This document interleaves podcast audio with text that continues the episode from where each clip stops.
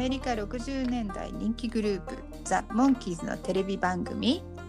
ザ・モンキーズショー。日本では1967年から日本語吹き替えにて放送されました。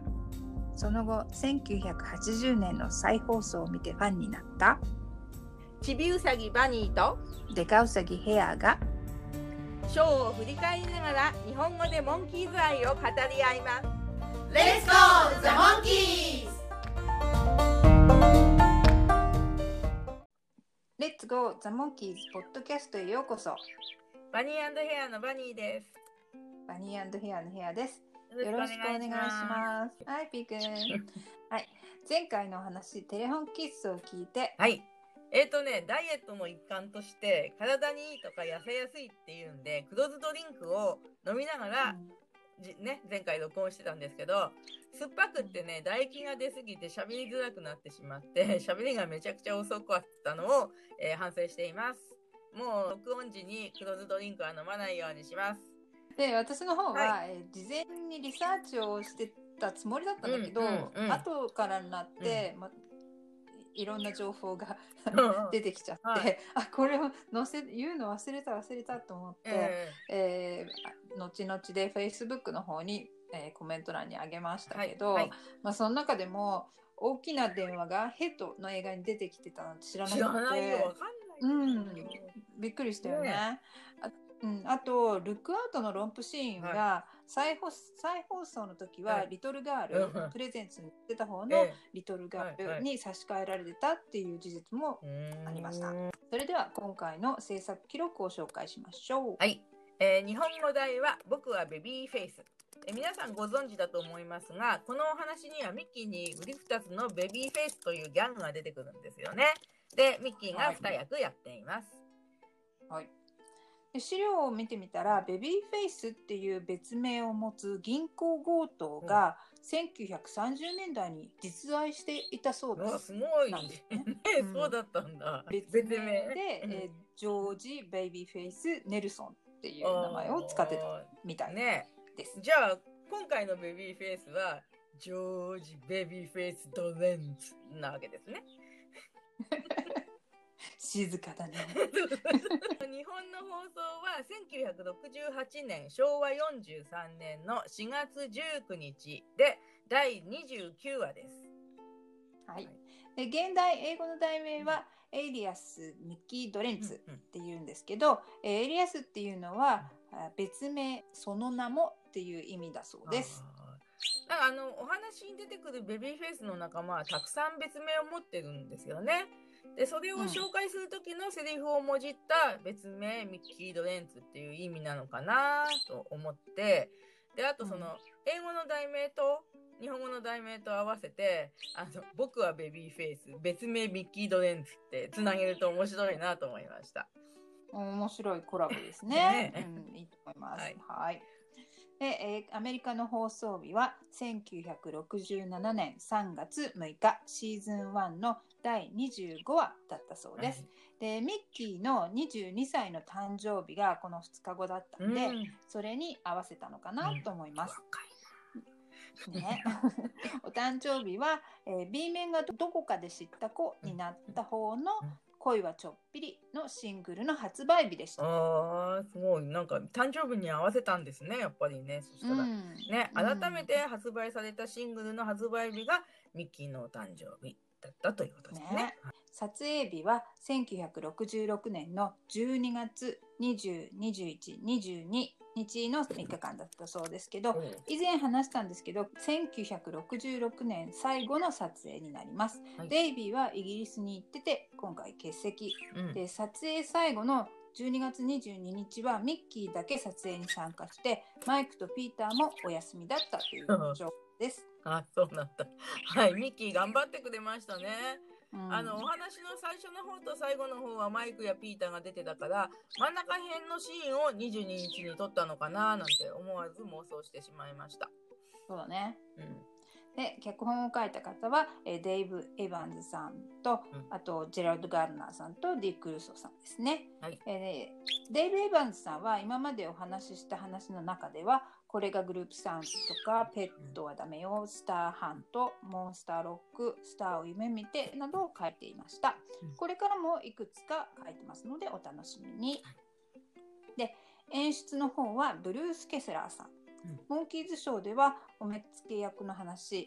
ガールズガールズかな。あと涙のヒットソングサーカス入門と、そしてこのお話の4話を演出されています。シーズン1だけだったんだねうーんなるほど。うん。ね。でこのお話の挿入歌はメリー・メリーと、うん。The Kind of Girl I Could Love 最高の彼女だったっけ、はい、はい、そうですね。はい。うん。でえメリー・メリーの方の演奏シーンは後の「ウイラブママ」のお話の同じ時に撮影されたそうです。ああ、通りでっていう感じですね。日本語放送で次回の「ウィラブママ」に出てくる「ルックアウトの変」えー、と演奏シーンと同じ場所で同じ衣装ですよね。うん。うん。で、えっと最高の彼女はバーでのこう喧嘩のシーンに出てくるんですけどあのもしかしてモンキーズのスパイ大作戦以来の久しぶりの登場なのかなと。うん、そうそうですね。ね。うん。で この曲を聴いてるとねあの合間にこう入るハニーとベアの会話が頭に鳴り響いちゃうんですよね。なぜこのようなヒッピースタイルでとかっていう。あるあるある。はい。で、えっ、と、日本の放送の音楽はアメリカと同じです。で、はいえー日本のレーザーディスクにもこのお話は入っています。日本の放送ではインタビューシーンはなかったようですが、レーザーディスクにはインタビューシーンがあって、日本語字幕もついています。はい。はい。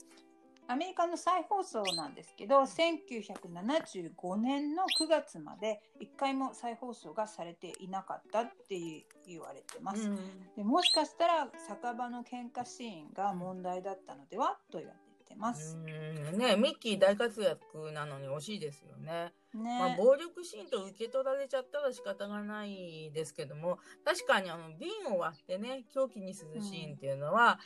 まあ真似はできないかもしれないけどお子様に真似されたくないっていう気がしますね。ゼルチモンキーズ・ザ・モンキーズ・ポッドキャストのお話では、エピソード109で、えーこのお話を語っています。えーこのお話には、えーローズマリーさんのインタビューもうんこの回に入ってますので、うんよろしかったら聞いてみてください、ね。貴重です。ね。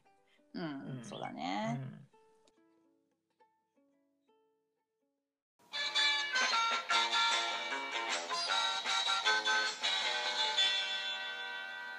エピソード29。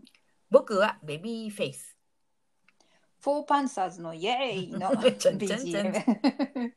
BGM で始まります。はいどこかで見たような駐車場が映ります。はい。あの、私は涙のヒットソングに出てくるマグナムスタジオの駐車場がちょっと似てるなって気がしたんですけど、見比べたら全然違ってました。ああ、本当。うんうーんそうか。はい。えーミッキーが一人でモンキーモビルを運転してきて駐車をして、うんえー車から降りて左手で車体を触ってその手の汚れをパンパンって 払い落としながら歩いていると通りかかったサングラスの小柄な男がミッキーの後ろをつけてきてうん「おいお前!」って言うんですけれども、はいえーこの小柄の男の役の人は、えートニーという役なんですけど、はいこの方はジミー・マーフィーさんという役者さんです。はい。ジミーさん、あの、ちらっと検索したら、ナイトライダーにも出演されていたって書いてありましたけど、何の役だったかわかりません。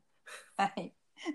2回ぐらい出てたみたいね。でトニーの日本の声は小宮山清さんという方で、まあ、サザエさんの初代のさ あの三河屋さんの声だった方って言ってもちょっと昔すぎてあれなんですけど、あの以前のモンキーズショーではモンキーズのスパイ大作戦でデイビーよりも小さな男の人の声を担当していました。ああ、赤いマラカス町大の人ね。そうそうそうそうそう。うんそうで今回のトニーもちょっと小さめな方ですよね。ミッキーが、えー周りを見回して誰の誰もいないのを確認して「あこれは僕だ」って言って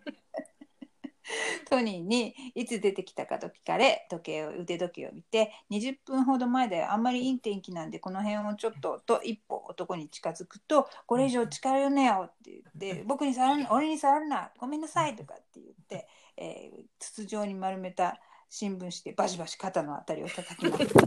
ミッキーがしゃがみ込んで「やめてお母さんに行っちゃうから」って言ってるんだけどミッキーをひたすら頭をバシバシバシバシ叩いて そこでモンキーのテーマに入っていっちゃいます。はい。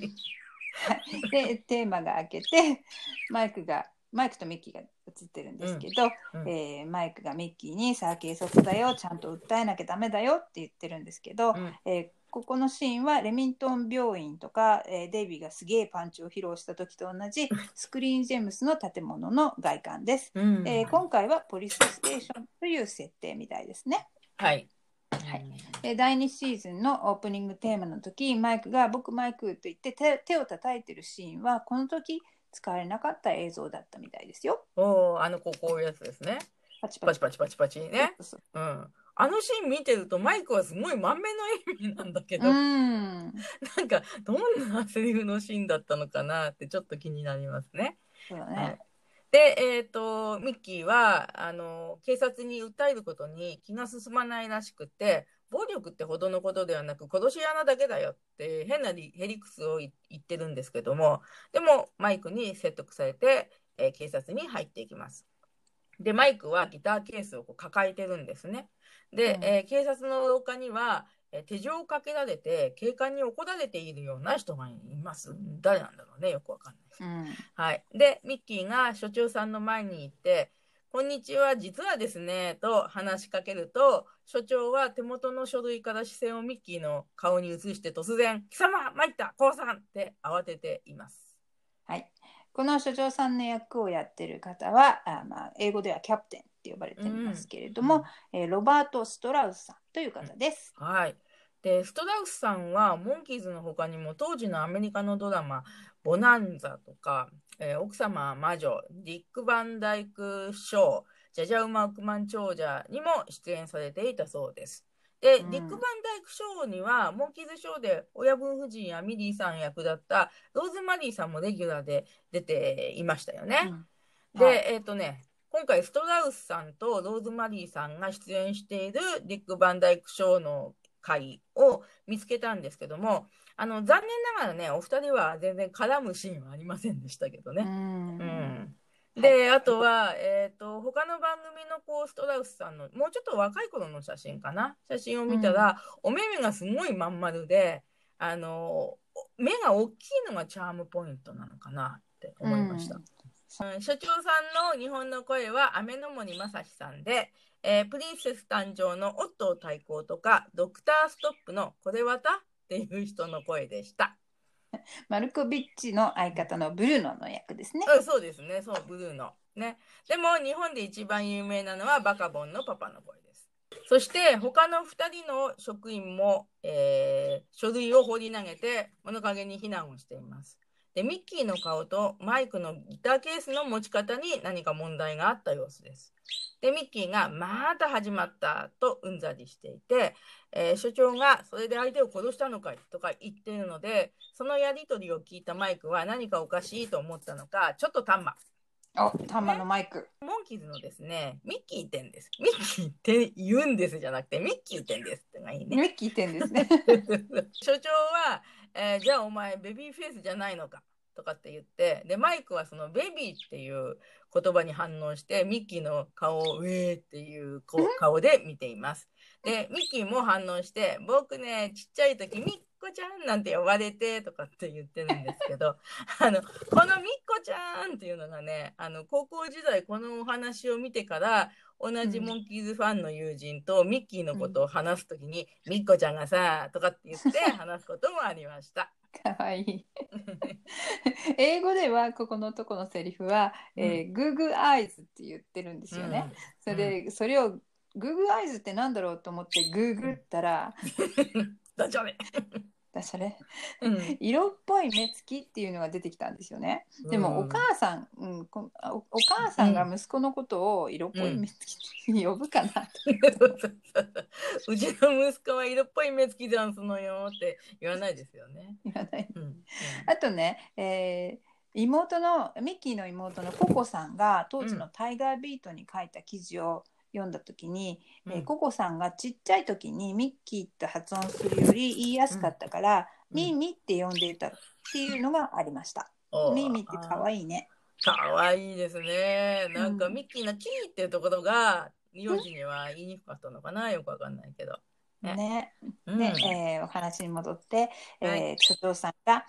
ミッキーの言葉にもニコリともせないで、これには訳があってなと言いながら、ベビーフェイスの写真を見せます。はい。ね、この写真のベビーフェイスはなんか見事な三白眼っていうかね、こう、こう、なんか白目がたくさん出ちゃってて、で、それで、あの、右手の小指の指を左手でずっと触ってる、ねう、ん写真なんですよね。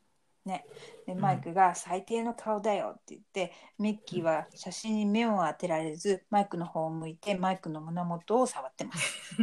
憎ったらしい意地悪そうな顔初めてですね。ゴリラだね、とかって言うんですけど、うん。社長さんは引き出しから丸くてちょっと汚れた鏡を取り出してミッキーに見せます。うんでミッキーが鏡に映した映った自分を見て「あらいい男はっと息を飲むその美しさ」と言ってる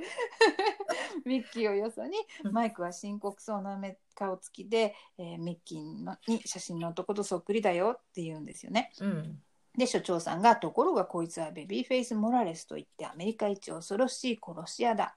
で、うん彼の一味を捕まえたいな君が組織を洗ってくれればって言うんですけど、うんえーこの辺は英語のセリフでは「フーズ」と「グッズ」っていう言葉がこんがらがるギャグになってます。なんかうんラーメン作戦の時にトトがこんがらがったモンキーとクッキーとかっていうやりとりを思い出しますね。そうですね。ね。あ、中国人じゃなくてもね、そういう単語こんがらがるんですね。似ている音の言葉でこんがらがるのはモンキーズにありがちなギャグなのかなと思う、ちょっと思いました。ね。うんええで、日本語のミッキーは、僕は洗濯うまくないんですけれども、って、洗うっていう言葉を勘違いしてますね。はいで、操作をすることを洗うっていうのは刑事の、刑事用語みたいなんですけども、あの、私の世代だと、太陽に吠えるあたりを見て聞き覚えたんですよね。洗う、洗ってみようみたいなことうんそう。で、リアルタイムのモンキーズファンの方はどうだったのかなと思いました。うんで、ここに洗うっていう言葉の勘違いを持ってきた翻訳や、えー脚本さんは、えっ、と、素晴らしいと思いました。うん、そうだね、うん。それにしてもモンキーズショーはメンバー同士が話す時の顔の位置がやけに近いって、ポッドキャストバレーサンデーのお二人がつぶやいてました。うんコロナ時代にはびっくりする近さですそうよね。ですね。確かに大いに飛沫を受けそうですよね、お互いにね。うん。でもなんかそういうふうに演技しろって言われてたのかなと。近いと確かに仲がよくは見えますけどね。そうだね、うんでもこの近さがなんとなく日本人にとっては 漫才コンビみたいに見えちゃうのね。そうそうそうそう。そうなんですよ。でね、あの、現在のね、今の姿の、えっと、ミッキーマイクが並んで写ってる写真見ると、どうもね、有名人とし君子七師匠を思い出してしまうような時がありますね。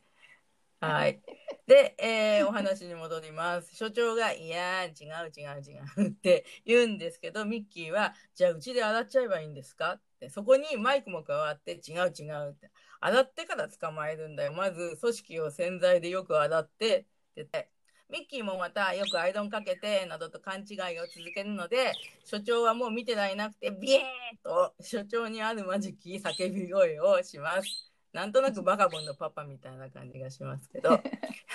で、この所長役のストラスさん、いろんなドラマに出てるらしいけど、他のドラマでもビエーとかって言って突然叫ぶキャラだったのかなと思っちゃいました。うーん、そうだね。うんね。どうだったんだろううん。で、ベビーフェイスの真似をしてくれればいいんだ。そうすればこっちはやつが脱獄したってニュースを流すって、所長さんが言ってるんだけど、この間マイクはずっと首を振って、やるな、やるな、やるな、的な顔をしてます。はいで、ミッキーが戸惑った様子だったんだけど、マイクの首を振る様子を見て、思い切って、何を言うかって言うんですよね。うんうん。でギャングの真似を、うん、ギャングの真似をするなんてそんなことできませんよって言うんだけど、はい。でもジェームス・キャグニーの真似はできるんだよね。そうそうそう。面白いね。で所長さんがギャングといっても普通の人間と同じだ。ガンを持ってるだけだって銃を構える格好をするんだけど、うんうん。きっぱり断るミッキーに、えー気をつけろ。その顔を見たら何もしなくても狙われるって言われちゃうんですよね。でえミッキーがそんなバカなって言いながら扉の方に歩き出すんですけど、えー狙われ狙われるわけないとかって言っ聞いてるんだけど動揺してしまってるのか扉にボインってぶつかっちゃうんですよね。うん、そこ見てたマイクが痛そうな顔をして、ミッキーが廊下に出ていくと廊下に平和ピースっていうプラカードを掲げているのが見えます。うん、なんかデモでもデモデモしてデモデモデモデモして捕まった人なんですかね。うんね1966年を感じますよね。はい、うん、で残されたマイクがギターケースを持ち上げて脇に抱えて振り向くと部屋にいた職員がさっきと同じように書類を放り投げて避難をします。マイクはなんだかな？っていう感じでゆっくりドアの方に向かうんですけれども外に出たミッキーが映って、えー、建物の階段を降りると通りがかる車から乱射され、うん、しばらく階段のところで早送りで逃げ回ってた後建物の中に入ります。うん英語では BGM ね、あの、バニラの好きな？ちゃっちゃかだっちゃっちゃ。BGM。でそれだけなんだけど日本語では鈴木康さんが頑張って「わあ助けて!」とか「ダダダダダ」とかって声を入れてくれてるんですけど、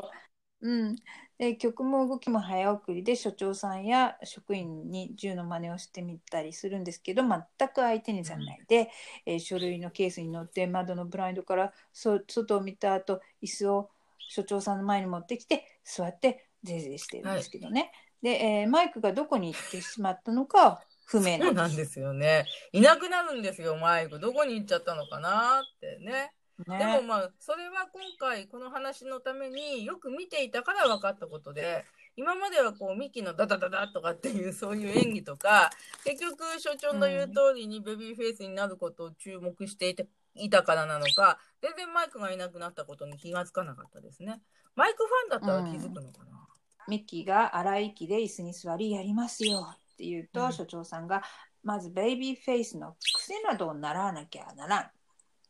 うん、って言いますね。と言ってね、うん、握った両手の親指と小指を上げてなんか首を振ってアドハーの手をつんですよね。でミッキーが誰に習うんですか？うん、そうすると所長さんは意味深笑顔で「いやー」ってよくわかんない「いやいやは」なんですけど、えー、そして場面は、えーと、牢屋の中に移ります向こう向きで横たわるしましまの服を着た男の前を後ろ姿のミッキーが横切ります。で男が起き上がってミッキーを見てっていう時に横たわっていた男は噂のベビーフェイスっていうギャングで、確かにミッキーに売り二つだと、えー、視聴者はここで確認しますよね。ベビーフェイスは低音の魅力で、おめえどっかで見た顔だな。おい待てよ。俺じゃねえのか。ゴジラみたいな顔して。って言うんですね。で、そうするとミッキーは、僕、おはようから来てあなたのいとこですよって、こう、高い声で言うんですけども、うん、うん、で、でも、ゴジラみたいな顔ってどんな顔なんだろうって思います。で、まあ、しかしね、えっ、ー、と、ミッキーと同じ顔をしていて、武器を持っていないからって言って、世界一怖い殺し屋にミッキーを直接合わせちゃいけませんよ。怖いよ。と私は思いました。無茶ぶりだよね。ね でゴジラみたいな顔っていう日本語のセリフのところはさっきミッキーとマイクが言ってた憎ったらしい意地悪そうな顔っていうところのセリフを繰り返すネタになってるんだけど日本語はちゃんと工夫してあるよね。うんで、オハイオのいとこっていうところは、英語ではオハイオのサンダスキーから来たと言っているので、地図で調べてみたら、うん、オハイオ州でもデトロイトの方に近いところだったみたいですね。ああ、そうなんだ、うん、アメリカを知らない人が聞くと全くわからない地名ですからね。アメリカ人でもわかんない人がいるかね、っていうことですね。ね。うん、で、えー、ベビーフェイスは、おめえみたいな破壊されたいとこがいたのか、座んなって言うんですけど、あの、愉快でしょうに続いてね、日本では破壊された魅力と思われているみこちゃんなんですよね。みこちゃん。かわいい。はい。で、ミッキーがベイビーフェイスの前に座って、え実はあなたに憧れまして、あなたのこと何でも真似したいと思いましてね、例えば歩き方なんかも、で、へへっとにやけながら歩いてみせます。でそういえばね歩き方って指紋と同じぐらい人それぞれ違うっていうのをどっかで聞いたことがあります。ああ、そうなんですね。へえ、なんか、保養認証っていうらしいですけどね。はい。で、ベイビーフェイスが、俺のスタイルはこうなんだよ。おいしょ。歩いて見せるんですけどかなりよたってるんですけどね分かったかって言うんですけどね ベイビーフェイスの渋い声で「おいしょ」っていうのがすごい好きなんですけど この面白さを醸し出す鈴木康さんがいいなと思います。うん、思いますね。で、うん、ミッキーの後ろ姿の髪型が頑張って似せてるんだろうけど、うん、ちょっと違います。ちょっと違いますよね。なんか根本的に髪の毛の長さが違うと思いましたね。うん、えー、ミッキーの後ろ姿の俳優さんは、ザ・プリンスのデイビーの後ろ姿の人と違って誰だか分かってないんですよね。多分スタントインの人だと思うんだけどね。うん、そうなんです、ね、ミッキーが、うん、ミッキーが同じように歩いて見せて褒められます。で、喋り方も教えてほしいと頼むと、ベビーフェイスが、俺の喋りは黒バダムードよって。黒バダムードが笑うんだけど、なんだろうね。うん、調べたけど何も出てこなかった。出てこないよね。なんかの、なんかの歌詞かなとかね、思ったんだけど、うん、出てこなかったね。ないね。うん、はい。で、ミッキーが、もし誰かに嫌なことされたら何て言いますか？って言うと、ベビーフェイスが、えっ、と、まず首根っこを絞り上げてよと言って、ミッキーの首根っこをつかむと、ミッキーが一瞬引っ叩かれる準備で歯をくぐり縛るんですけど、目をつぶりながら復唱してます。で、この老いぼれ野郎が、消えちまいな。おい、うめえじゃねえかって、ね、おい、うめえじゃねえかって復唱しちゃうんでね。そうそうそう。そう復唱がしつこいんで、この辺りで視聴者はミッキー余計な復唱をやめないとベビーフェイスに怒られるよって思いますね。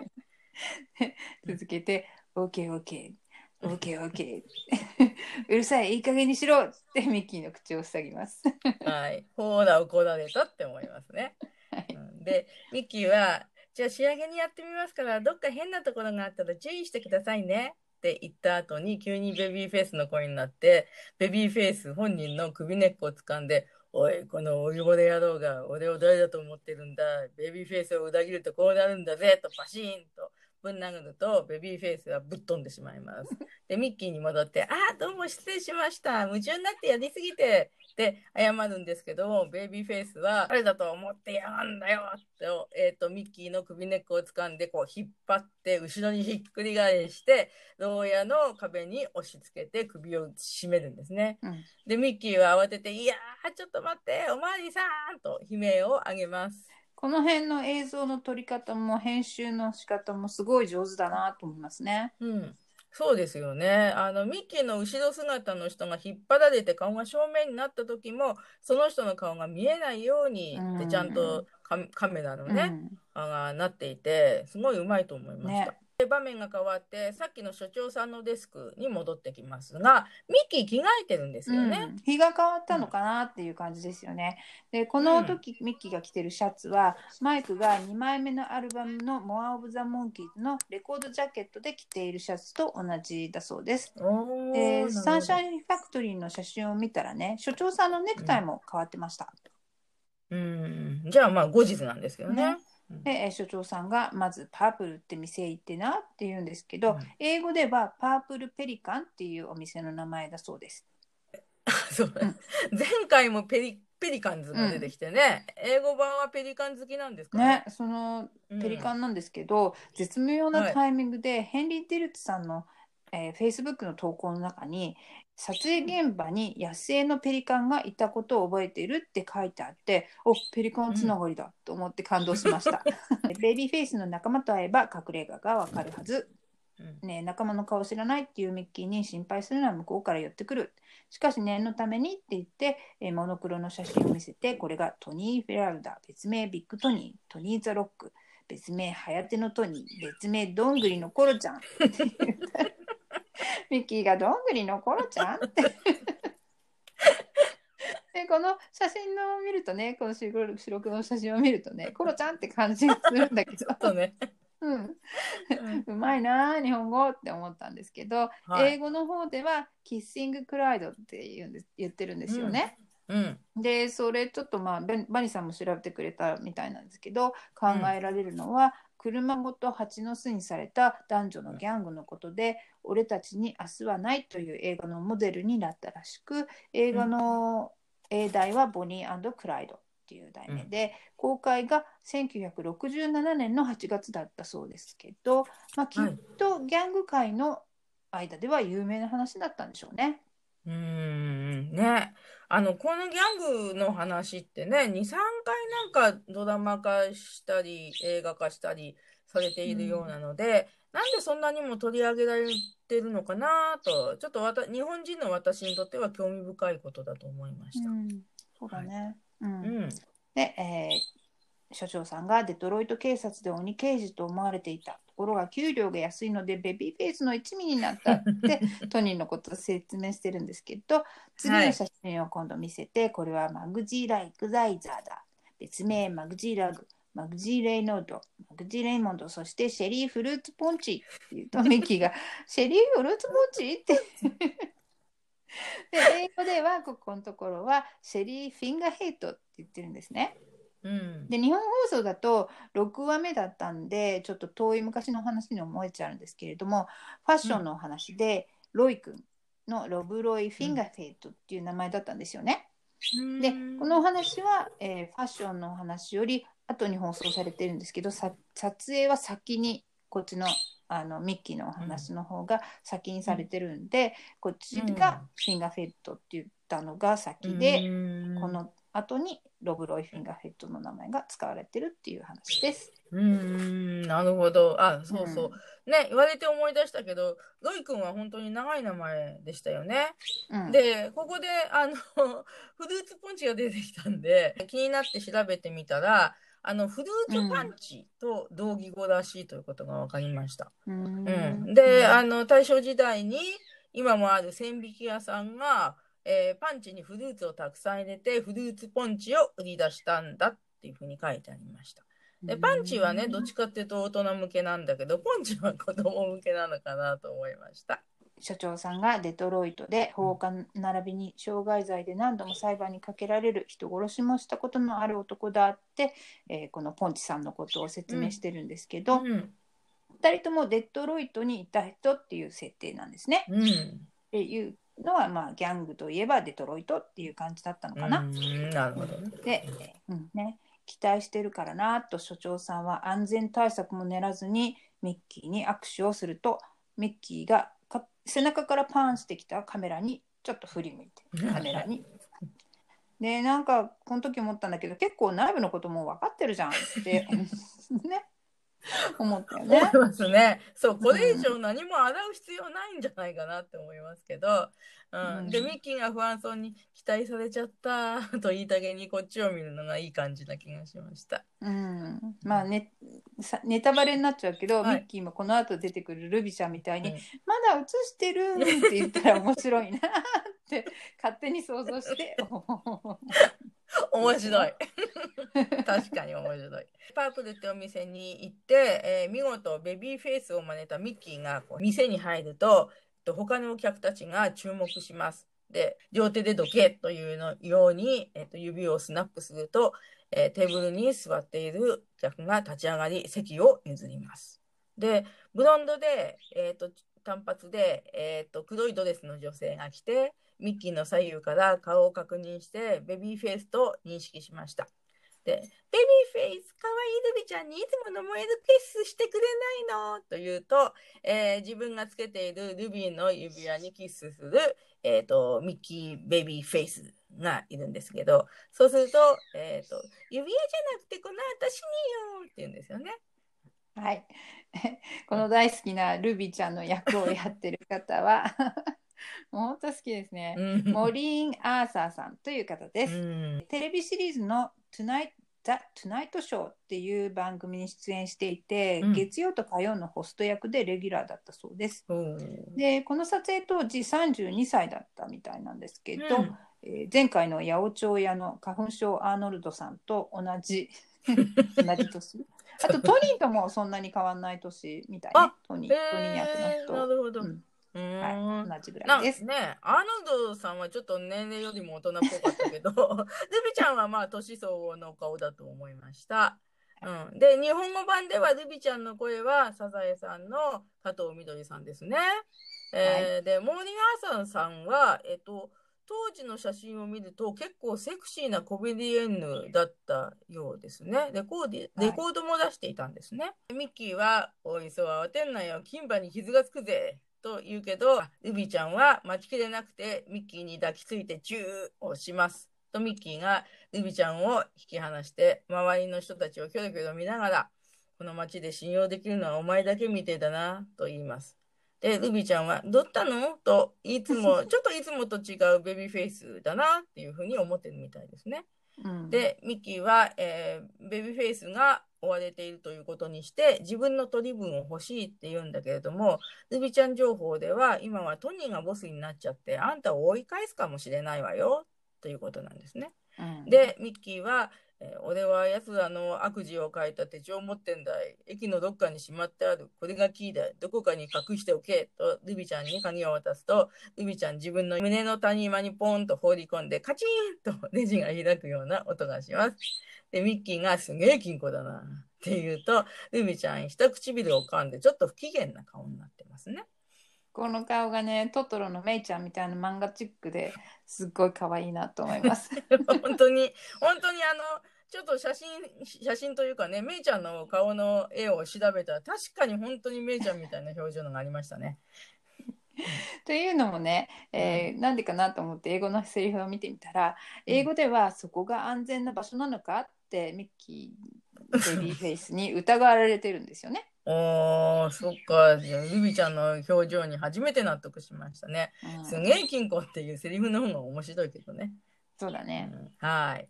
で、ミッキーが、トニーたちはどこにいるって言うと、えっ、ー、と、ルビちゃんに、あなたのすぐ後ろよと言われて振り返ると、トニーとフルーツポンチさんと、あと一人のスーツの男がに睨みを聞かせています。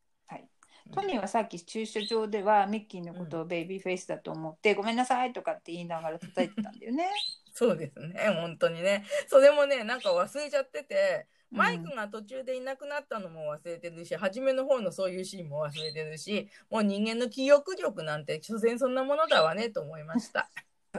はいえー、で、ミッキーは、俺の取り分いただくぜって言うと、トニーは、そうは問屋が脅さねえ。お前はもう終わりだいとかって言って、はいえー、この後で、ミッキーが、うん、なんだと終わりになりかけたがよ、この通り始まりかけたぜ。面白いね。英語のセリフもね、うまく説明できないんですけど、うん、面白いです。うん、I was, has been, now、I'm, um, I'm, is って言うんですけど、よくわかる。でトニーのやっつけろを合図に最高の彼女、乱闘論布。女性たちがキャーッと隣の部屋に逃げるんだけどそのうち1人がテーブルのお酒の瓶を取りに行きます割った瓶を凶器にしてトニーがミッキーに迫るけど、えー、ミッキーは振り返りルビちゃんにキスをされてヘタヘタと座り込んでしまいます。ルビちゃんも横に座って気絶してます。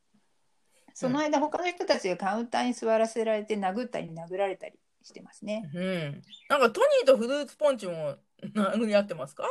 とさくさに殴り合ってね。うん、ね、殴り合って。それを見ながらお酒を飲んでる人がいたり、ルビちゃんによく似たドレスと髪型の女性がルビちゃんと戦って、ルビちゃんが瓶で殴られて床にまた気絶したりしています。うん。なんか、女の人が同じ格好してるんで、海ちゃんのドレスはこの店のホステスの制服なんだろうかと思っちゃいました。そうだね、うん、うん、そう思っちゃうよね。ね。で、えー、店中の人たちが見境なく乱闘を始めます。みんなが殴り合いで、うん、殴り合いでヘロヘロになった頃に、ベビーフェイスミッキーが帽子をかぶって立ち上がり、トニーたちにちょっと余裕しゃくしゃくなところを見せて勝ち誇ったかのように振る舞います。そうなんですよね、すごいね。うん、よし裏で会議だうん、床に倒れてる人たちをまたきながら歩きます。ここもにも、はい、よいしょとかって言ってるんですけどね。裏に行くドアここかなとドアを開けると女性たちがギャーギャー騒ぎながら 扉から走って出てくる。でミッキーの声に変わって「うん、あら化粧室でした」って言って、えー、前半が終わります。ここはパープルペリカンの奥の間という設定が書いてありますね。うん、ああ、そうだったんですね。今までどこで話し合ってるか分かんなかったですね。ね、分かんないよね。うん、まあ、さっきミッキーが奥の裏で会議だって言ったから、まあ裏なんだろうなっていう感じはあるけど。ね、コマーシャルが間に入っちゃうね。そうそうそう。BGM がピンクパンサーの曲に聞こえちゃうんですけど、うん、うん、ググってみたらピンクパンサーは1963年リリース翌年にはビルボードトップ10入り、グラミー賞も取る大大ヒットだったって書いてあったし、まあ、私たちに私たちの世代にはドリフの BGM でも同じになるんですね。そうですね。ベビーフェイスミッキー、まあ、ミッキーがね、ベビーフェイスの格好したまま出てきて、うん、で、トニーたちのテーブルに近寄って、椅子をくるっと半回転させて、うん、背もたれをこう前にしてまたいで座るんで、かっこいいんですよね、こういうのはね。足長いしね。ね。うん、と。で、フルーツポンチさんが、いつ出てきたんだよ、ベビーフェイスって聞きます。このフルーツポンチさんの役っていうか 役名はビンスって書いて出てくるんだけどさっきの別名の時には言われてなかったんだけどね、そうそう台本ではマグジってあるけど誰がビンスとかって分からかんないんだけど またのうん、またの名はとかって書いてあるよくわかんないですね。まあ、日本語ではフルーツポンチさんがわかりやすいから、フルーツポンチさんにしちゃうけど、この方は マイク・ワグナーさんという方です。うん。そう、日本の声優さんは根本義也さんっていう方だと思われます。はい。で、ミッキーはグラスにウイスキーを注いで、昨日ずらかったのよ。で、サーチライトを壊したのかいっていうポンチさんに、いや、昼間逃げたんだい。このギャグいいな本当いいよね。うん、でトニーがしばらくいないうちに変わったよって言ってるんだけどミキがかっこよくなったろうって拳銃を取り出してトニーに向けるんだけどえー、弾がポロポロポロと落ちちゃいます。で、心配すんならスペア持ってんだよ。明日デイビッドのダイヤを取りに行くって言うんですよね。はい。そうこの時日本語ではデビットのダイヤって言ってるようなんですよね。はい、でこのシーンでは何の疑問も感じずに聞き流してしまうんですけどね。うん、確かに日本語ではデビットさんってかって言ってますよね。うん、英語の台本には DE WITT、うん、デイウィットってあるので、デビットさんになってるんですけど、混乱しますよね。実際、デビット・ジョーンズさんは留守なんですけど。そうですね。はい。で、えー、ベビーフェイスミッキーの言葉にトニーがよしって言うんですけど、えー、ミッキーが何かを言うとトニーがよしっていうふうにすぐに答えてたんですが、うん、一瞬間が空いて、いいよしって、えー、トニーが言うと、ミッキーがトニーの頬を引っ叩きますね。であれじゃダメだ、もっと早く言え。分かったなって。で、あ明日計画通りやるぜって言うと、今度はポンチさんがよしって言うと、ミッキーはポンチをまた引っ叩いて、よしというのはトニーだよとかって言うんですね。いろんなことに、そういうことにこう、なんかこだわってしまってる ミッキーがいますけども。ね、で、そうと決まったらよ、一流のプロに手伝わされるからな、ここで落ち合おうぜ。って言うと、でも、ポンチさんが、なんで現場で落ち合わねえの？うん、冴えてるね。ブライトフルーツポンチ。前回のテレフォンキスで出てきた冴えてるっていう言葉のブライトね。はい。で、えっ、ー、と、トニーも、まさかあんたダイヤを隠した場所を忘れたんじゃねえだろうな、って疑います。で、ミッキーは覚えてるさ、俺の名前みたいに叩き込んであら、な、なんだったっけかって。ね。で、ポンチにベビーフェイスだって言われて、いきなり素のミッキーに戻り、そうそう、そのベビーフェイスだと一瞬はしゃいだ後、また低音の声に戻って、やっぱりここで落ち合うんだって言いながら、さっき注いだウイスキーをストレートで飲み干します。で、むせて咳き込んで、えー、ベビーフェイスミッキーはむせながら部屋から出ていきます。で、トニーが、なんか変だな、後をつけようじゃねえかって言うと、3人目のね、男の人がいて、が、よしって言うんですけど、この3人の存在は所長さんには教えてもらってなかった人で、うん、なんか私が見た時にゴーゴーピーターのロニーのお付きで、うん、わーって倒れ込んだおっさんに似てるような気がしてでも見たらちょっと似てないかなと思ったんですけど、うん、声優さんも分かりません。この「よし」っていうところぐらいしか言ってないもんね、うん、セリフね。そうそうそうそうそうセリフないね。でも写真見たらなんとなくなんか鼻、うん、目鼻の形が似てるかなと思って、うん、よく覚えてるなと思いました。そうです。なんか兄弟とか親戚だったら面白いですね。わざわざ親戚が出てくるってね。ね面白いな。うん、はい。で、そのわかんないおっさんのよしを聞いて、ポンチが、えっと、うん、コドちゃん、コドちゃんのトニーのね、顔を見ます。うん、で、コドちゃんがやれというように頭を動かしたので、おっさんはポンチに引っ張たからいます。で、よしっていうのはトニーだよ。と引っ叩いた後、満足げな顔のフルーツポンチさんのアップでこのシーンは終わります。うん、モンキーハウスに帰ってきて、えミッキーはベビーフェイス姿で電話をしています。うまくいきましたよ。だから明日プロを2人パープルの店へよこしてください。って言うと、そばにいるピーターが、おまわりさんなんか呼ぶなくても僕たちが一緒に行くよねってマイクに言うと、マイクが、ああ、そう、そりゃそうだよって言います。警察から一人で帰ったくせに。ね。本当マイクはとりあえずピーターの言葉に同意してみたっていう感じがしましたね。ね、ミッキーは君たちにもしものことがあったら申し訳ない僕だってやめたいしかしトニーってのは怖いぞって言いながら振り向くとトニーとフルーツポンチと謎のおっさんがいますでミッキーが驚いてえーと、トニーがあんたが追われてるんでダイヤを今夜取りに行こうぜって言って、えー、ミッキーはフルーツポンチさんに後ろの襟をつかまれてるんですけど、えー、ミッキーがボスは俺なんだから明日っていうがトニーがダメだって言って、えー、ミッキーが着替えてくるわって言って逃げようとするんだけどフルーツポンチに襟をつかまれたまま外に引っ張り出されます。でピーターとマイクが後を追って、えトニーがおめえたちがプロかっていうと英語ではマイクがアブソルートリーって言うんですけど、日本語ではピーターがそうでいって言うんですよね。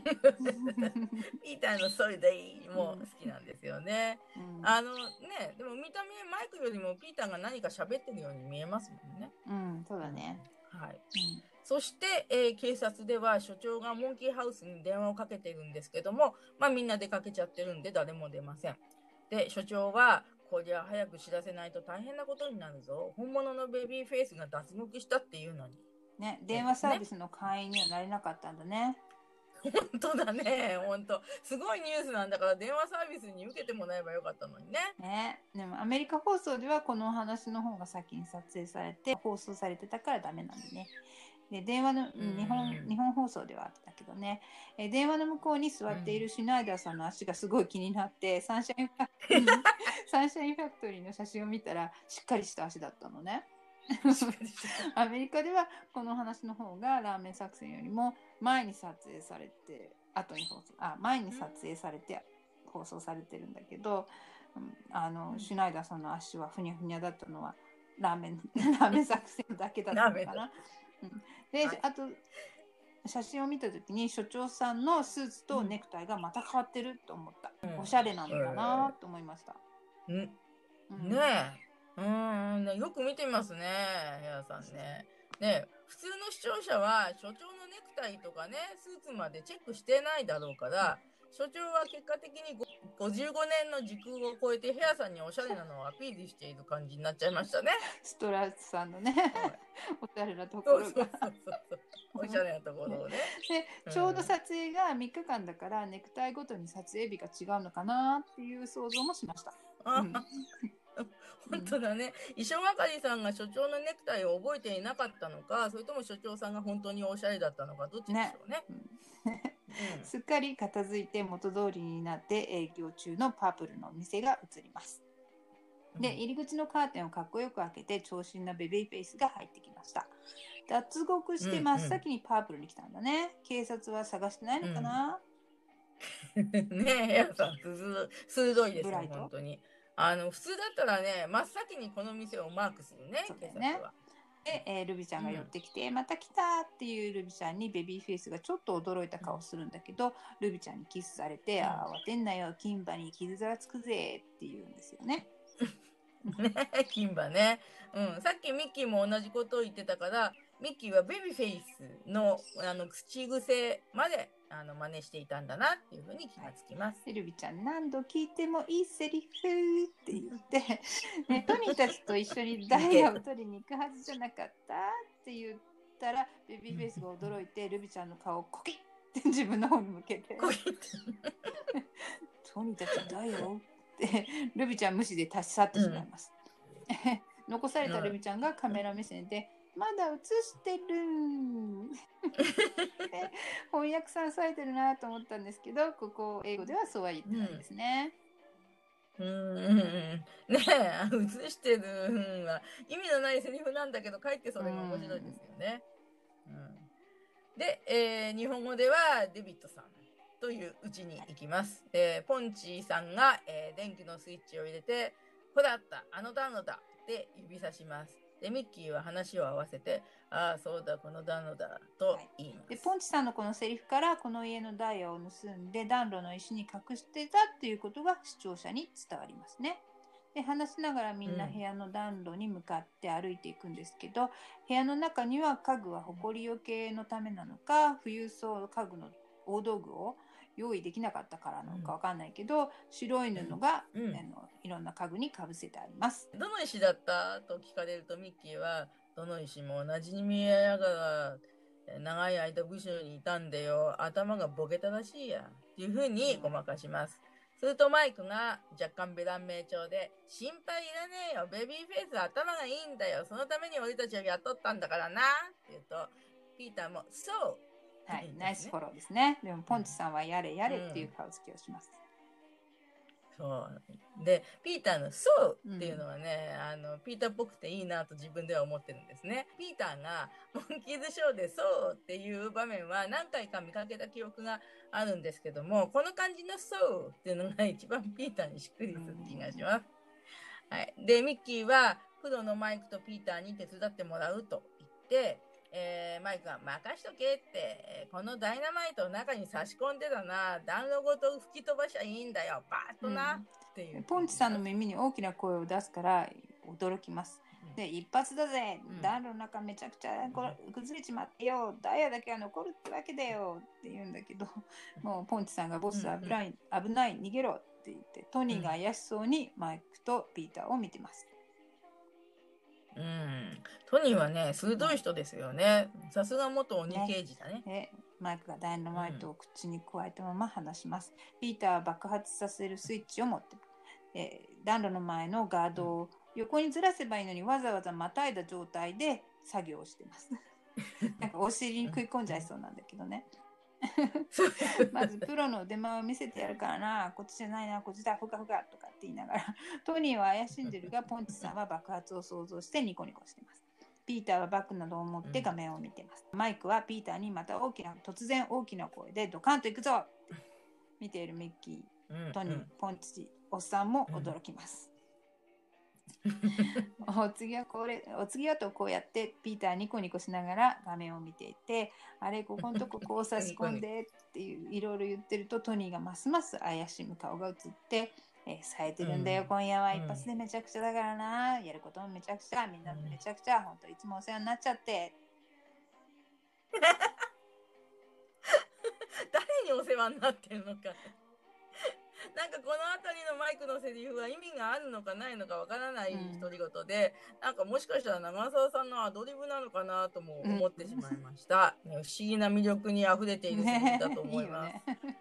ねでテレビ画面を見ながら大丈夫かしらって言うんですけど、うん、この時ね、英語でマイクが、This is for you, Dale って言って大丈夫かしらって画面を見てる時ね、This is for you, Dale って言って、はっきり言ってるんですよね。で、言葉ポッドキャストバレーサンデーの、うん、えー、パコさんがマイクにズーム meet greet をやった、うん、あの回があるんですけど、で、その回でマイクに直接、うん、この This is for you, Dale のデールって誰ですかっていう質問をしてたんですよね。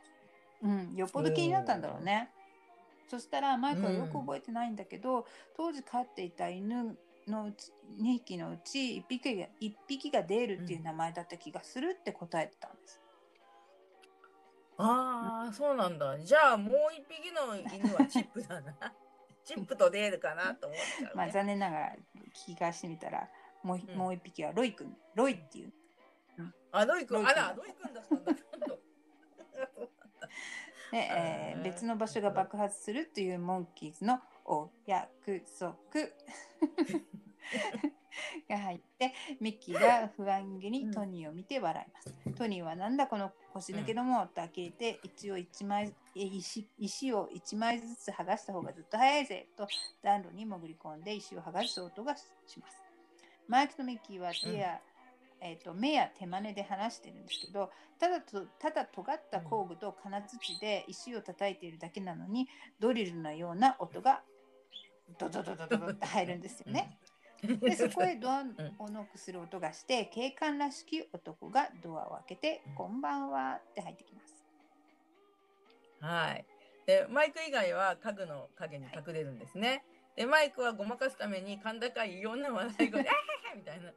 笑い声で警官のところに飛んでいきます。で警官がなんかマギー指導みたいな とぼけた話し方で「こんばんは外を回ってたら明かりが見えたもんでねデビッドさんは外国へ旅行に行ってらっしゃるんで誰もいないなと思ってたんだけど変だねみたいなこと言うんですね。この警官の役の方はドン・シャーマンさんという方で、はい、えー、ゴーゴー無人島のお話にもちょっと出てくるそうです。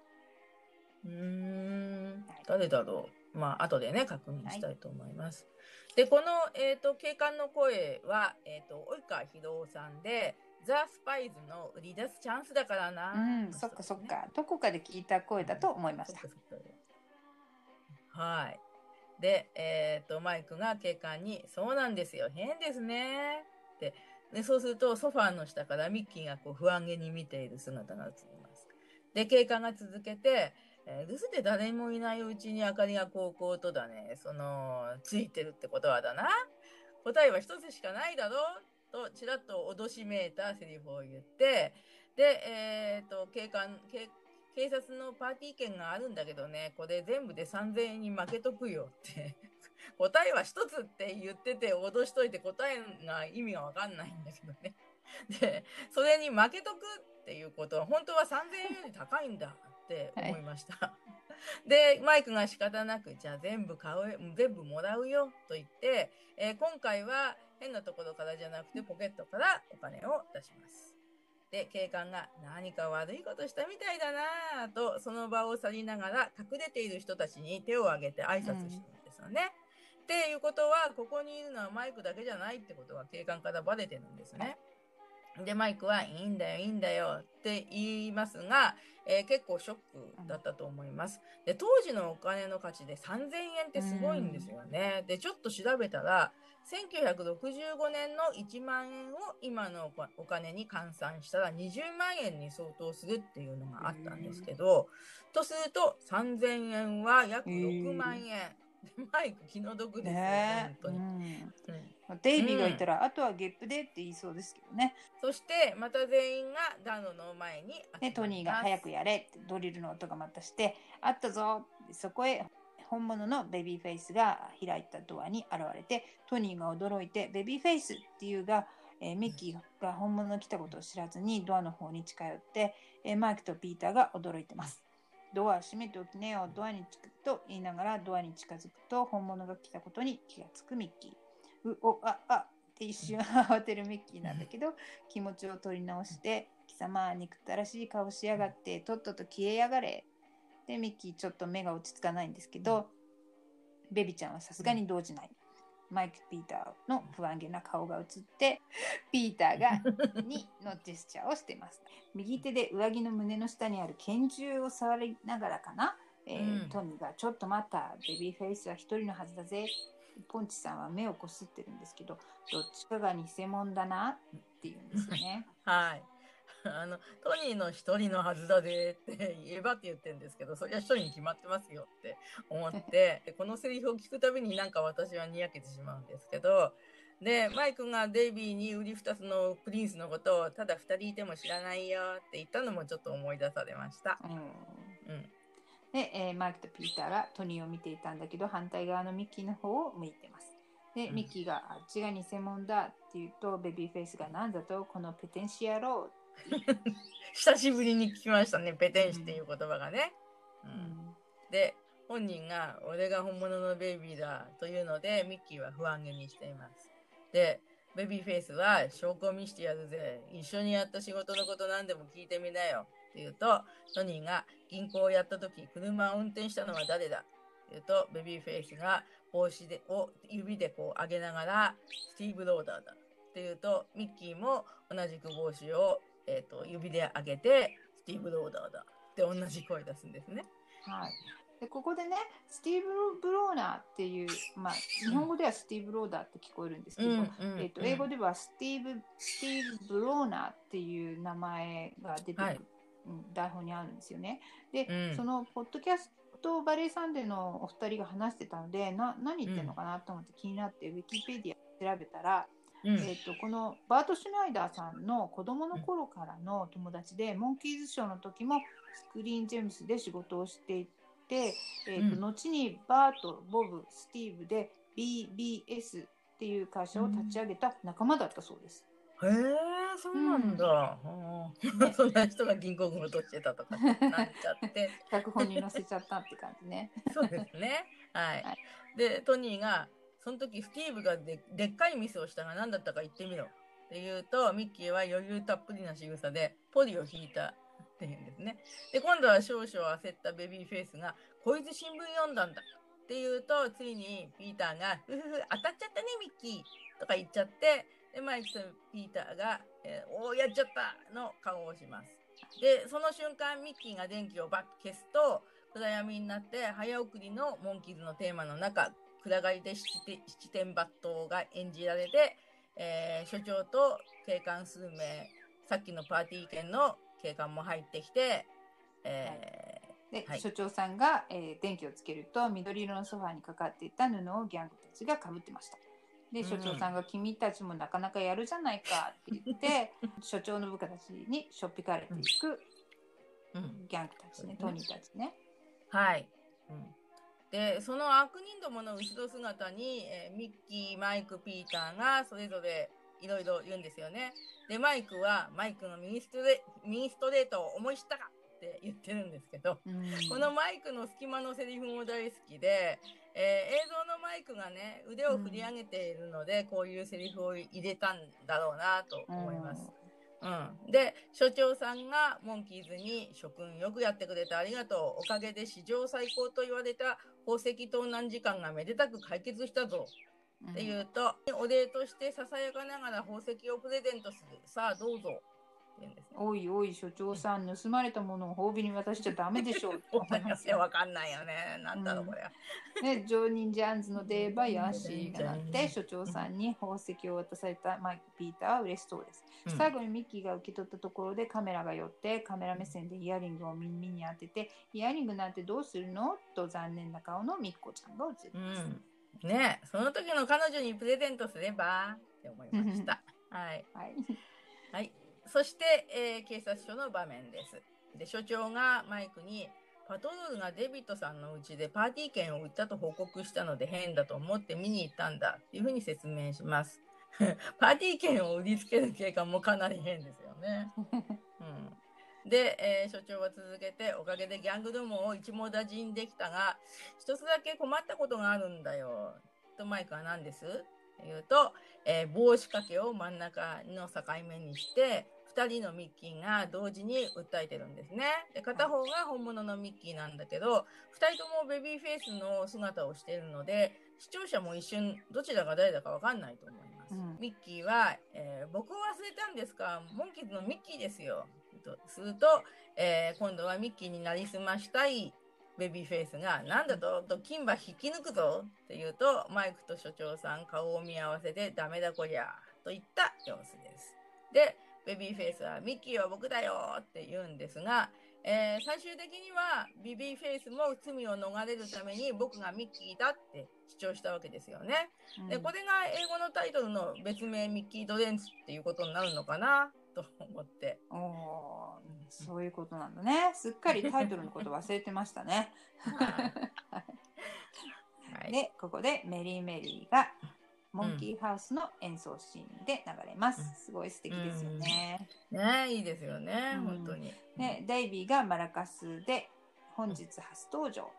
で、ね、メラニーさんがね、うん、うん、マイクがいない時にはマイクがいなきゃダメとかって言うんだけどお話の中でデイビーがいないことを一言もセリフに入れていないって言ってます。うん、まあ私思うにデイビーは女の子とヴィンセント番号保護法でデートしたりしてたりするからまあ留守でも気にならないのかなって思いました。はい、で前回話したマイクの青い帽子。でこの演奏シーンは服も青の8ボタン。で、うん、えー、マラカスも青。でミッキーの瞳もねなんか青く見えちゃってすごい素敵だなと思います。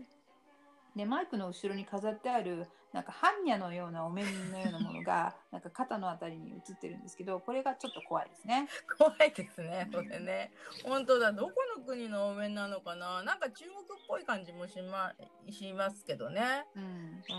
うん、でそのこのお話はねなんかマイクやピーターの出番も圧倒的に少ないので、デビーがいなきゃダメ的なセリフを入れにくかったのではないかなと思いました。うん、でその代わりにというわけではないけれども日本語のセリフではデビッドさんは海外に旅行中などと密かに何かちょっと説明しているような気がするんですけどね。うん、うん、で英語版はその後に実際のデイビーインタビューが入るから視聴者はデイビーがなぜ出演しなかったのかを納得できるんですけれども日本のデイビーファンはメリー・メリーの映像でしかデイビーを見ることができない。なんか寂しかったでしょうねと思ったんですが。うん、そうだね。読みが深いな。うん、で、そのインタビューシーンが、はい、えー、まあ、英語版の方には、あと、レーザーディスクの方には入るんですけど、はい、ここでちょっと感じたのはね、うん、えっ、ー、と、日本語に訳されてないみたいなんだけど、うん、えっ、ー、と、デイビーはお姉さんの結婚式に2日早く行ってしまって、結局式には出れなかったって言ってるんですよね。でそれについてそれについてポッドバポッドキャストバレーサンデーの2人が、うん、そりゃないだろうって突っ込んでたんですけど。そうなんだ。まあデイビーが来ることを期待してたのは家族以外にも、まあ、デイビーも売れてるから、うん、他にも多くいたんじゃないかなっていうのも思いますね。うん、そうですね、うん、あと貴重なインタビューシーンなんだけどなんかもっといい質問してよとかって思うんだけどね、うんうん、でも、うん、なんとなくボブはいつもインタビューシーンでわざと答えにくいような質問をして、困る姿を見たがってるっていう感じが見受けられます。まあね、ファンが知りたがるような質問は雑誌とかで答えてるから、まあ困る姿を見るっていうのもしょうがないかなって思います。だからそのね、えっ、ー、と、いい質問じゃなかったせいか、珍しくデイビーが切れた演技をして、そのインタビューシーンはおしまいっていう風になってますね。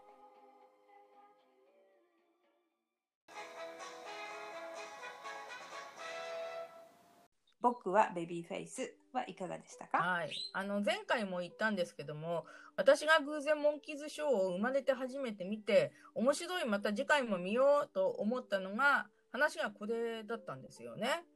うん、で、このそれから40年経ったんですけど、まだこのありさまっていう感じですね。で、えー、最後のミッキーが画面に2人も映ってごちゃごちゃ言ってるシーン、だから、それだから多分覚えてると思うんですけども、でもその後にメリーメリーが流れていたのは全く覚えていませんでした。ただ、あの、もともとアメリカのね、ドラマと軽快な音楽が好きな私は高校生だったので、うん、ストーリーが面白くて、その上にかっこいい4人組が演奏しながら歌ってるのは本当に魅力的だったんだろうなと思います。で、今回改めて見直して、うん、えー、ミッキーが一人でいいくつものシーンを頑張っていたのを確認して、今更ながらミッキーお疲れ様と言いたい気持ちです。うん、で、ミッキー役のね、えっ、ー、と、声の鈴木康さんも、あの、かっこいい低音からね、高い声までね、出してもお疲れ様でした。うん、本当だよね。ねうん。まあ、素敵な思い出だなと思います。バニさんが初めて見たお話を覚えてるっていうのが羨ましいなと思います。あのシーンだからね。うん。で、デイビー、私全然覚えてないんですよね。うんで、デイビーの魅力っていうのはね、吸い付けられる、ファンが吸い付けられる要素の一つなんだろうけれども、ミッキーのコミカルな演技っていうのは、本当に子供たちにとってはとっても引きつけられるんだなって今回改めて思いました。うそうですね。うん。で大好きなルビちゃんが歌手だったっていう事実を見つけたことも嬉しい発見でした。はい、それでは次回のお知らせです。うん、エピソード30。はい。日本放送第30話目。ウィーラブママです。うん、大好きなお話です。もう日本語音声を聞き直しながら大体のセリフを覚えてるなとかって思いました、うん、録音したカセットをよく聞き直してたんだろうなと思います、うん、そうなんでしょうね、うん、日本語放送の第1話目で親分夫人だったローズマリーさんが久しぶりの登板で、えー、素敵なシーンがね満載のお話で本当に楽しみです。はい。それでは次回のエピソードでお会いしましょう、はいせーの。レッー、ザ・